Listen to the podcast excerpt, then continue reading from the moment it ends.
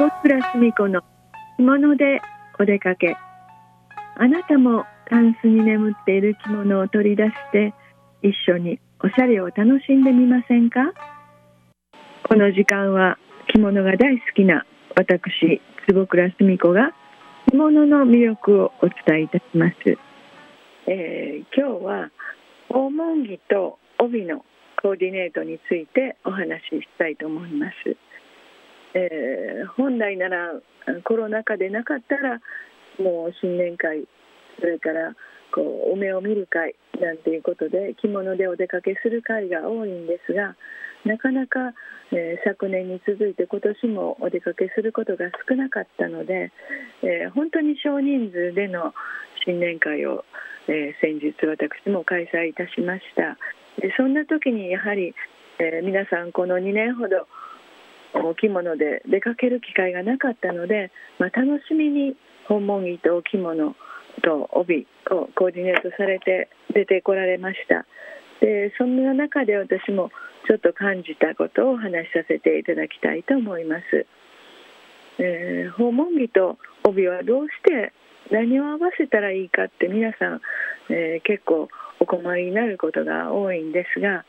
えー、やはり、え基本的に着物と帯合わせというのは大体3パターンで決まってまいります。まあ、顧問の帯合わせなんかでもお話ししておりますがまず色で言いますと着物の色と訪問着の色と帯の色合わせが同系色で持ってくるのかそれから全くの反対色で持ってくるのかそれからもう一つは柄の中の一色。例えば八掛の色。それからお花の色。その色と合わせて帯を持ってくるのかという。その3パターンになってきます。それで実際に訪問着を広げてそして帯を置いて自分はどう違うかなっていうふうに実際に、えー、頭の中で想像しないで実際に置いてみることがとっても大切だと思います。えー、頭の中で例えばグリーンといってもグリーンの色目も本当に数限りなくありますので実際に置いてみることが大事だと思います。でもし出してみることが、えー、難しければやはりお写真に撮って色を見るとか、えー、以前来たことのあるお写真を置いとかれて見てみるとかということでも分かると思います。で同系色といいますのはやはり濃い例えばグリーン地でしたら淡いグリーン系の帯を合わすとかその柄の中の一色がグリーンが入っているとかそういう同系色という意味になります。それから反対色というのは、まあ、黒地の着物でしたら白白地の帯を合わすとかそういう感じになりますね。それから八掛の色やこのあの柄の一色を合わすというのはまあ、グリーン地のお着物ですがその中にお花が、えー、ピンク色のお花が入っていればピンク系統の、うん、帯を合わす。ピンク系統ですけれどあとは柄に合わせてということもあります。そして今は色合わせでしたけれど今度は、えー、柄で合わすというパターンもあります。で柄は例えば抽象的な置物の柄でしたら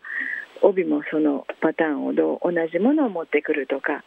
お花の柄でしたら帯もお花の折り柄持ってくるとかそれから折りの大きさですね。お花の柄が大きければ、えー、着物の柄も大きく帯の柄も大きく。それから今度は逆に大きな柄の置物でしたら、えー、帯は全くの小柄ですとか無地のパターンを合わすとかそういう柄でも同じようなことが言えます。えー、それからもう一つもう今日は私はこの帯を着たいとまず決めてしまうんですねテーマを。私はこの帯を見せたいという帯に合わせて着物を持ってくる例えば帯が柄が大きければ着物を無地っぽいものに合わすとか、今日は何を着たいかによって合わせるといいと思います。あれもこれもこれも合わせたいわと思うと逆に迷ってしまいますので今日はこの帯をということでお着物を選ばれたらいいし今日はこのお着物の柄を好きなのでこの色を着たいとかこの柄のお着物を着たいという時にはそれを主役にして帯は控えめにすると、まあ、引き算が大事っていうことをよくファッションの世界で言われますけれどお着物もお洋服と変わりませんのでぜひそこがあなたのコーディネートおしゃれ感覚を磨くところでもあります。ぜひ楽しんでコーディネートも楽しんでお出かけになってはいかがでしょうか。お相手は着物大好き坪倉澄子でした。